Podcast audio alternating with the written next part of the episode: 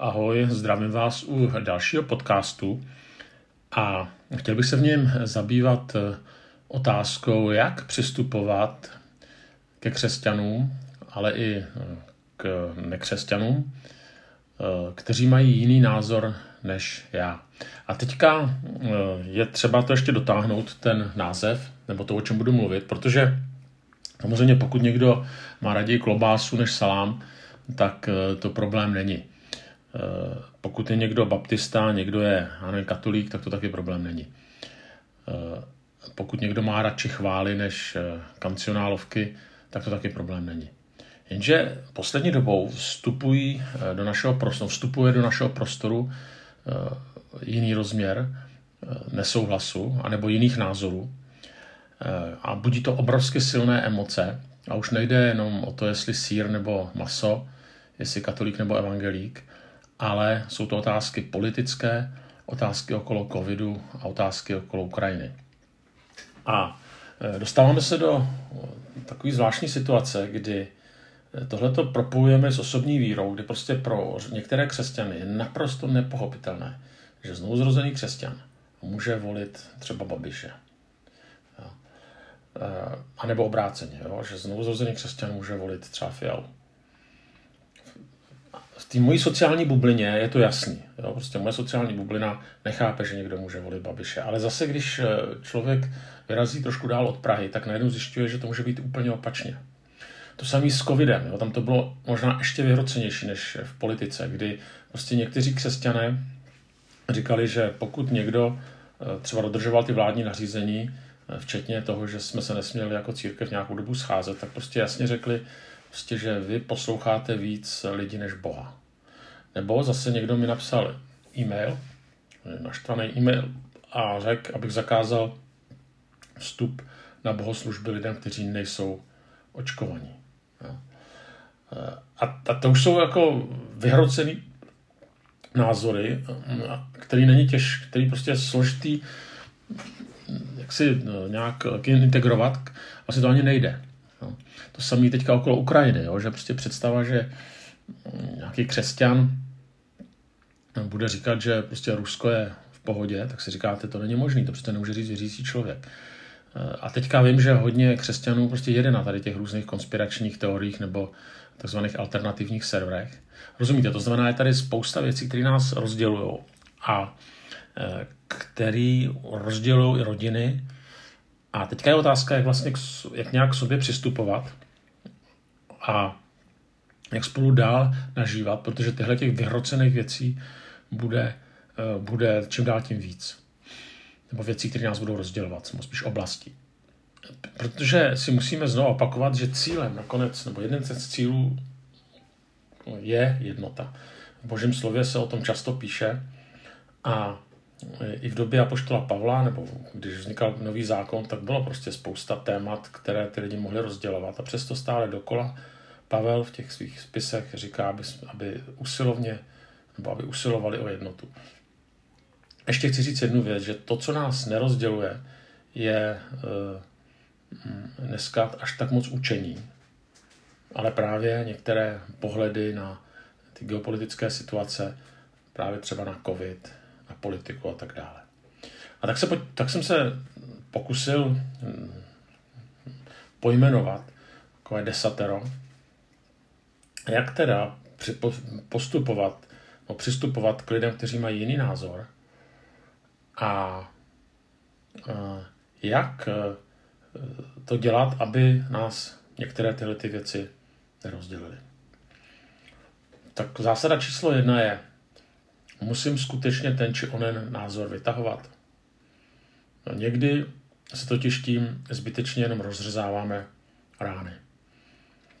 Prostě pokud eh, vím, že eh, o dotyčný eh, má třeba se týče očkování, prostě už nějaký názor, jo, tak si myslím, že někdy je lepší to ani nedávat jako téma k diskuzi, nebo jenom velmi opatrně. Jo, protože moje zkušenost je taková, že většinou tu druhou stranu nepřesvědčíme. Jo, tak to neznamená, že o tom mluvit nemůžeme, jenom je potřeba si ujasnit, jestli to skutečně musím vytáhnout, jestli je to tak nutný. Možná, že někdy zjistím, že, že to prostě není nutný. Druhá rada je, jestli si dokážeme naslouchat. Totiž jde o to, co když má ten druhý pravdu, nebo aspoň část pravdy. Já když eh, jsem někdy sledoval některé diskuze právě třeba kolem covidu, tak eh, tam bylo evidentní, že obě dvě ty strany už měly ten názor utvořený, což je v pořádku. A to, co bylo zajímavé, že vlastně lidé z jednoho nebo druhé strany názorového spektra už nehledali, eh, jak to skutečně je, ale spíš hledali potvrzení těch svých názorů. Říká se tomu hm, jeskyně ozvěn, nebo taky eh, společenská bublina, v které jsme uzavřeni.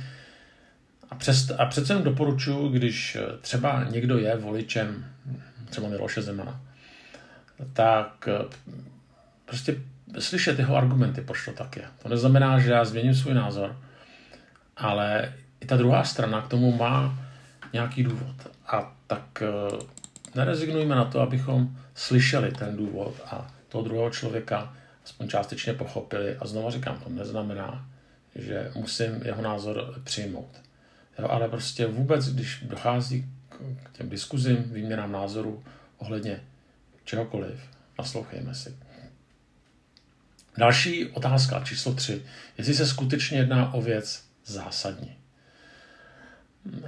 Zase, pokud by se jednalo otázka o života a smrti, tak tam samozřejmě je potřeba hledat, hledat, hledat, no, mluvit spolu a někdy se i hádat.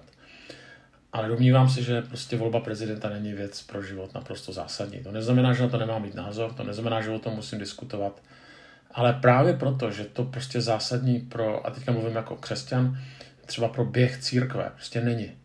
Tak je dobré si ty názory nějak jako ujasnit, ale e, nestavět na tom svou identitu nebo nestavět na tom, jestli spolu budeme nebo nebudeme e, mluvit. To znamená, ujasněme si, jestli to je tak naprosto zásadní pro náš život a spolužití. Další e, taková rada je, jestli mám druhého člověka rád navzdory. To někdy bývá těžké.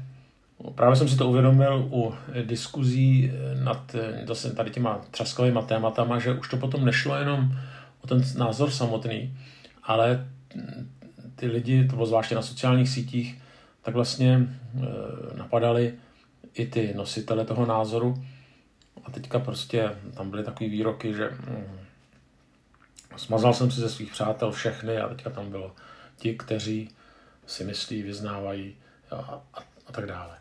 To znamená, eh, ano, eh, je potřeba, když už teda o tomhle potřebujeme mluvit, nebo chceme mluvit, tak skutečně jak si pořád udržovat ten étos toho, že toho dotyčného eh, mám rád, nebo aspoň k němu mám respekt. Jakmile tady to se jako vy, vytratí, tak je potom zlé, protože potom už je to i boj proti těm konkrétním lidem. Dále platí ten verš, který je v přísloví, že vlídná odpověď odvrací hněv. Myslím si, že tady je skrytá myšlenka, jak je hrozně důležitý i styl komunikace. A to znamená, nejde jenom o to, co říkám, ale jak to říkám. Nejde jenom o jádro, ale jde i o obal. A pokud to říkám v ošklivém obalu, pokud eh, používám příliš expresivní výrazy, pokud útočím na toho svého oponenta, nebo ho dokonce zesměšňuju, schazuju, tak v té chvíli prostě už není možné, abychom se domluvili. No, vůbec ne, abychom si porozuměli, ale abychom, ani, ani abychom si domluvili. To znamená, eh, zase eh, pokoušejme se vlastně tu diskuzi kultivovat i tím, jaký vedeme, jakým stylem ji vedeme. Moje zkušenost je taková, že velká slova, expresivní výrazy, eh, možná druhého zaženou do kouta, ale určitě ho nepřesvědčí a nepomůžou hlavně té samotné diskuzi. Dále někdy si prostě nelze porozumět. Prostě se s tím smířme. Protože někdy největší výhra je, domluvit se na tom, že se nedomluvíme. Eh, zase mm, vidím to, když už teďka se člověk trochu zpětně dívá na tu vlnu covidu, když byla v nejhorším a teďka tady prostě byly ty přesvědčení antivaxeři a zase, zase ten, ten jejich opak, tak prostě tyhle ty dvě skupiny se nemohly domluvit. To nešlo. Jo, to bylo jako kdyby se měla spojit VKV a KV. Myslím, velmi krátké vlny a krátké vlny. To prostě nejde. Ty vlny jdou mimo běžně. A stejně to bylo v těch diskuzích. A, a prostě nemůžeme si porozumět. Jo. Prostě ten, ten antivaxer bude hledat argumenty pro to, že očkování je jeden velký podvod. A zase ten, kdo je očkován, tak bude hledat argumenty, že to podvod není a že to prostě dává smysl. A ty statistiky k tomu určitě najde a ty statistiky prostě jsou. A, a teďka, jaký je tedy závěr? No závěr je, že nikdy si prostě neporozumíme. Ale právě to je úžasný na křesťanské církvi, nebo mělo by být úžasný na křesťanské církvi, že navzdory tomu, že tedy ten názor máme jiný, tak uh, jednak máme moudrost, že už to možná nikdy nemá smysl ani vytahovat a jednak prostě uh, to prostě o sobě víme, ale zároveň víme, že to, nebo ten, kdo nás spojuje, je Kristus. A je to stejný názor na hm, některé události ve světě, hm, anebo na některé věci, které třeba probíhají ve společnosti. A to právě je kouzelný tím, že jak třeba Pavel píše, že, jak si, že spojil řeka a žida, nebo, zlom, nebo spíš mezi nimi Ježíš zlomil nebo odstranil tu hráz, tak eh, prostě to byly tak strašně odlišné kultury a eh, přesto prostě eh, nakonec mohli se stát jedním tělem, to znamená církví. No a to, co je spojilo, nebylo, že se z těch židů stali řekové a z řeků židé. Prostě ta kultura helenská, židovská byla nadále velmi odlišná, ale spojil je Kristus. To znamená i v tomhle tom, že prostě v něčem budeme jiní, jo, budeme mít jiné názory. Je dobré vědět, že si to prostě neporozumíme. Že nemá smysl v určitém momentě se o to ani pokoušet. Ale my si musíme porozumět, co se týče eh, pohledu na Krista, následování Krista. No, tam nemůžeme rezignovat, že si neporozumíme. Další, jestli dokážu oddělit druhého od jeho názoru. Znamená to, že někdo mm, třeba vidí ten konflikt na Ukrajině jako já, neznamená, že je to nutně jako dobrý člověk. A, a opačně, když bych ho viděl jinak než já, tak prostě to ne, neznamená nutně, že je to špatný člověk. A myslím si, že tady, tady hrozí velký nebezpečí, že, eh, že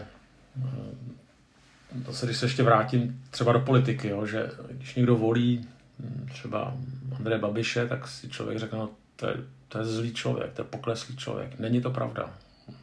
Hm.